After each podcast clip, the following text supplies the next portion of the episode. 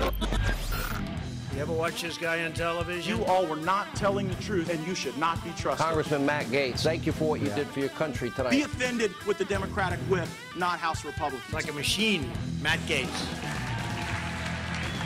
Welcome to Hot Takes. This is Congressman Matt Gaetz. Let's talk about the news.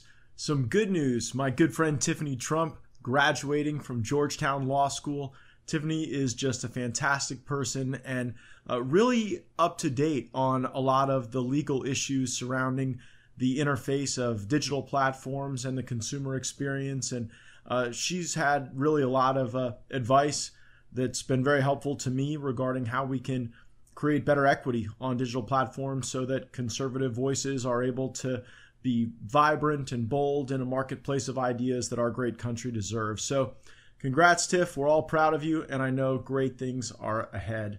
Uh, there is no news hotter today and no take hotter than my good buddy Ron DeSantis, the governor of Florida, breathing some fire down on the media.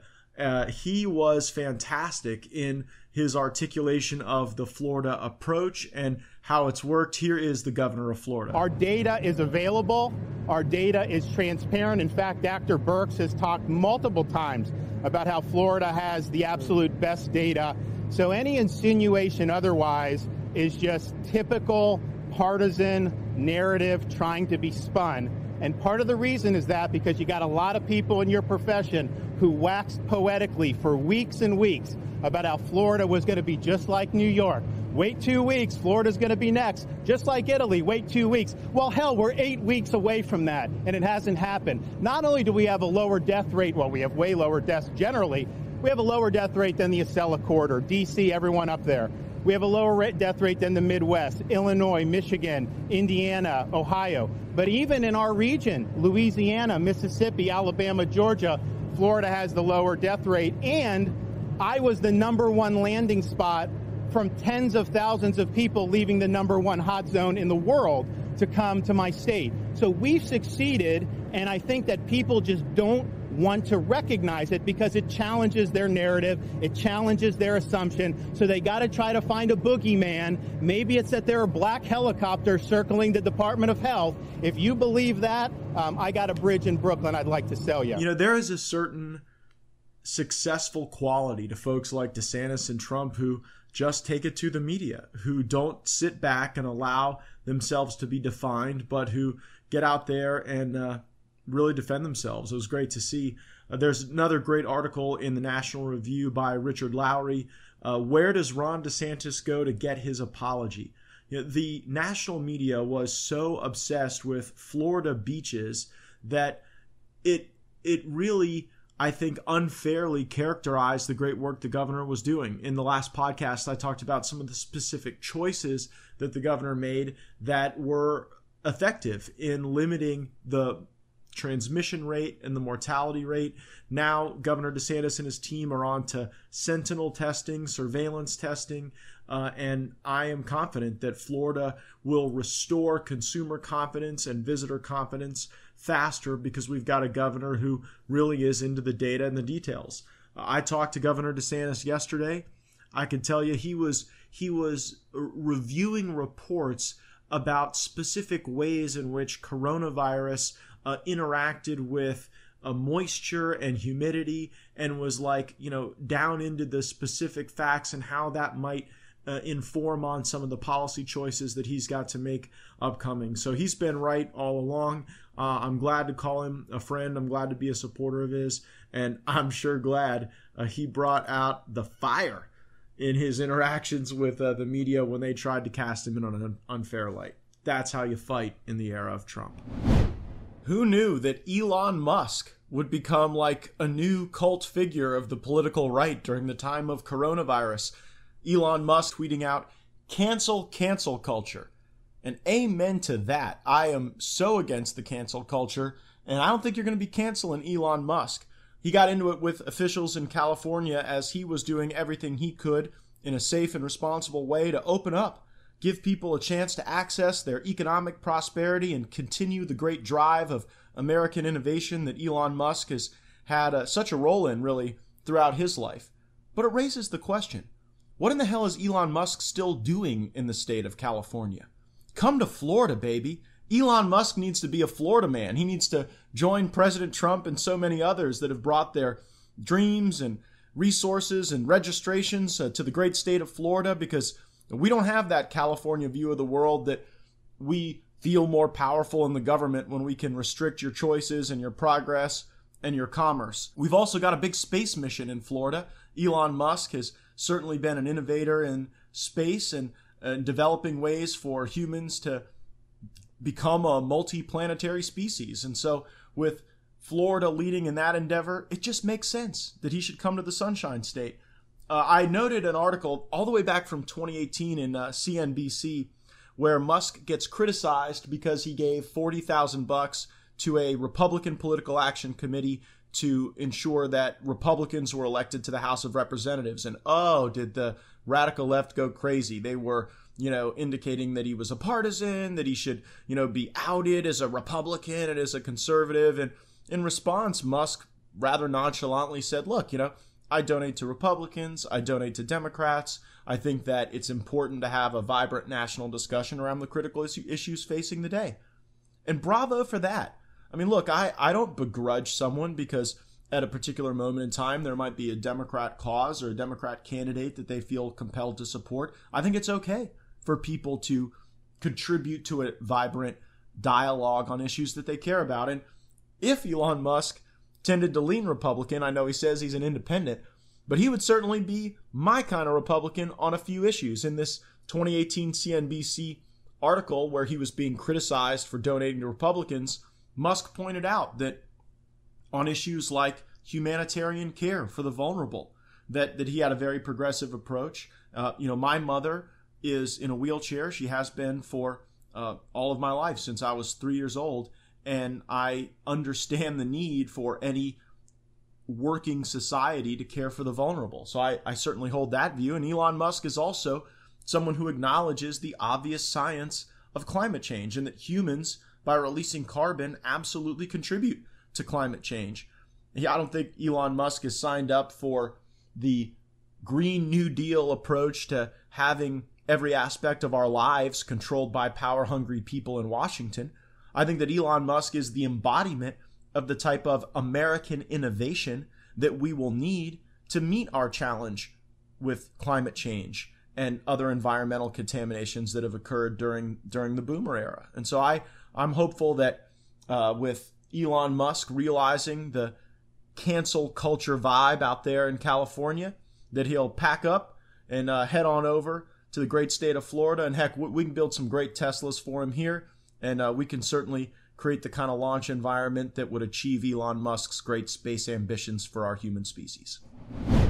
Stacey Abrams is not a candidate for anything right now, which is why I can talk about her on a non political podcast. But I think she's wanting to be a candidate for vice president, which is why her very effective PR team has spun up this Washington Post profile of Stacey Abrams that that really reads more like a hero's comic book than uh, a review of how someone stands on the issues of their qualifications for a position. It, it compares Stacey Abrams to a runway supermodel and has a pose of her in a cape, uh, if you can think, uh, I guess, of all things. But, you know, this mythologizing of losers is something that the media seems to do with some frequency. I mean, you'll remember, like, after Beto O'Rourke lost a Senate race, like he was the next big thing in the presidential campaign until he actually got out there and, was not all that interesting to voters as he hopped from table to table.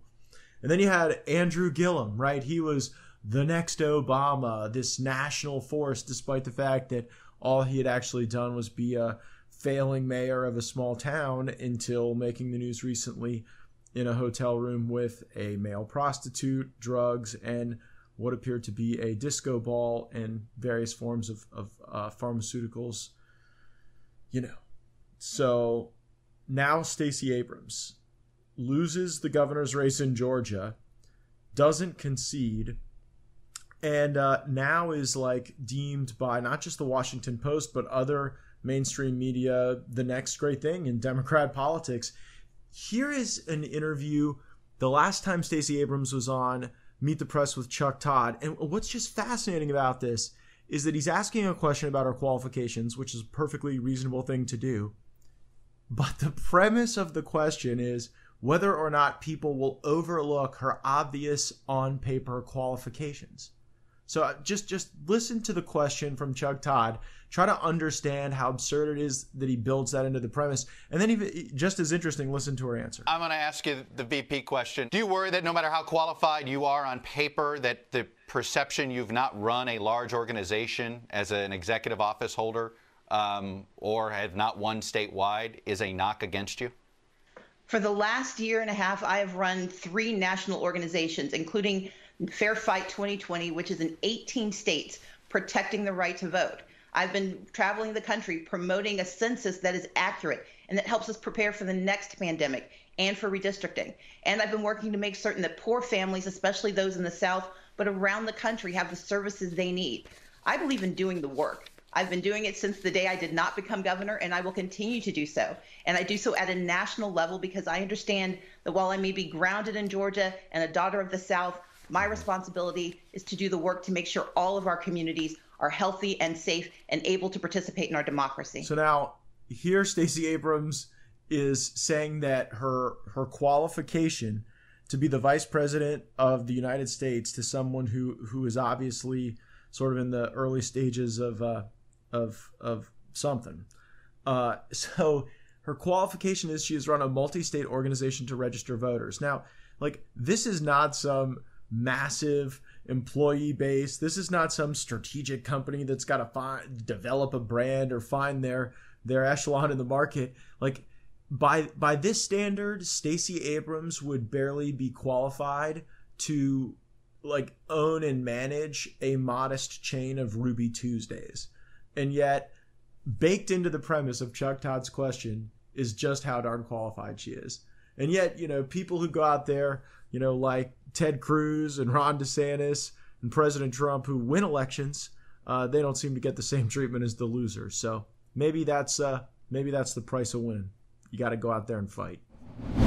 So at this point, everyone in America knows that there was a Trump dossier, that it was false, that it was an attack on our democracy, that it was funded by Democrats, that it was polluted by Russians, and then it was used illegally in a secret court with no adversarial process to smear and spy on Americans with the hope of gaining leverage against the president. Now we know that there wasn't just a Trump dossier, there was also a Flynn dossier. The FBI doing everything they could not just to pay for dirt on the president, but even to pay for dirt on the people around the president when they went to speak to Flynn. Uh, it wasn't to conduct a legitimate counterintelligence investigation. They had already listened to all the conversations that that they were aware of between Flynn and Kislyak. Uh, instead, it was an effort to set him up, uh, to get him out of the Trump administration, and then to use that as leverage somehow against the president, and and really to try to recast the Obama administration's foreign policy failures as the fault of Russia. This you know, this declining power. And I mean, I think about how Russia has been viewed in my lifetime. You know, you you got uh, George W. Bush who said he could, you know, look into Putin and see his soul. You had uh, Senator John McCain say that that he saw only the KGB. Uh, you had Mitt Romney say that Russia was this greatest geopolitical threat that we could possibly face as a country, and I sort of want to just reply, you know, okay, boomers, to all of that because it, it doesn't strike me as a real modern approach uh, to Russia. And Flynn, in his communications with Susan Rice and others, seemed to embody the more modern perspective that Russia, while not our friend, while mischievous, uh, was really a regional power. And to every extent that we could deconflict with Russia, uh, that was probably a good thing for the world. And and again, that doesn't mean that we share values or interests. It simply means that, um, you know, in the fight against radical Islam and the desire to have diminished violence on the Syria Turkey border, there are some places where Russia can be less of a malign actor and more co- cooperative. And so Flynn really opens the door to those policy questions. But what we have also learned about Flynn is that the setup the detail, the unmasking, really shows how high this scandal went. Think about it. Flynn was the incoming national security advisor. I mean, this guy wasn't going to get taken out by, you know, some low level bureaucrat in a windowless cubicle with green shades on. I mean, we saw circumstances where the FBI lawyer, uh, Kevin Clinesmith, altered documents before the FISA court. But like it, it, it really with Flynn goes so much deeper than that. And, I think that what we've learned in these recent disclosures uh, is very, very damaging to Obama and to Biden. Uh, here's my commentary on Sean Hannity last night regarding the way in which uh, the Flynn setup informs on the depth of the scandal and the people involved. If lies were music, Susan Rice would be Mozart. If I were writing myself an email where three times I had to say I did everything by the book, that is certainly more incriminating than it is exculpatory. And when you look at Jim Comey, just look at the last three tweets from Jim Comey. You have a flower, an attack on the Department of Justice that's probably investigating him, and praise for the removed, disgraced, now former chairman of the Intelligence Committee, Richard Burr. Now, if Rick Grenell had been the director of national intelligence back in 2017, Jim Comey would probably already be under the jail because the Grenell disclosures lay bare the coup before the American people. Obama was involved. Biden was involved, Susan Rice was involved, and Jim Comey was set up to be the inside man going from the Obama administration to the Trump administration. And remember all that weird journaling he was doing to try to set the president up on obstruction of justice? Well, now it is exposed, and it's my and expectation that finally we could get justice from the investigation that uh, AG Barr is overseeing. Chuck Ross with the Daily Caller has written a brilliant piece that highlights some elements of the Inspector General's report regarding the setup of Michael Flynn in a way that the traditional media has not done. Uh, you know, Flynn, in fact, faced these unproven allegations that he was having an affair with some lady with tied tied to Russians.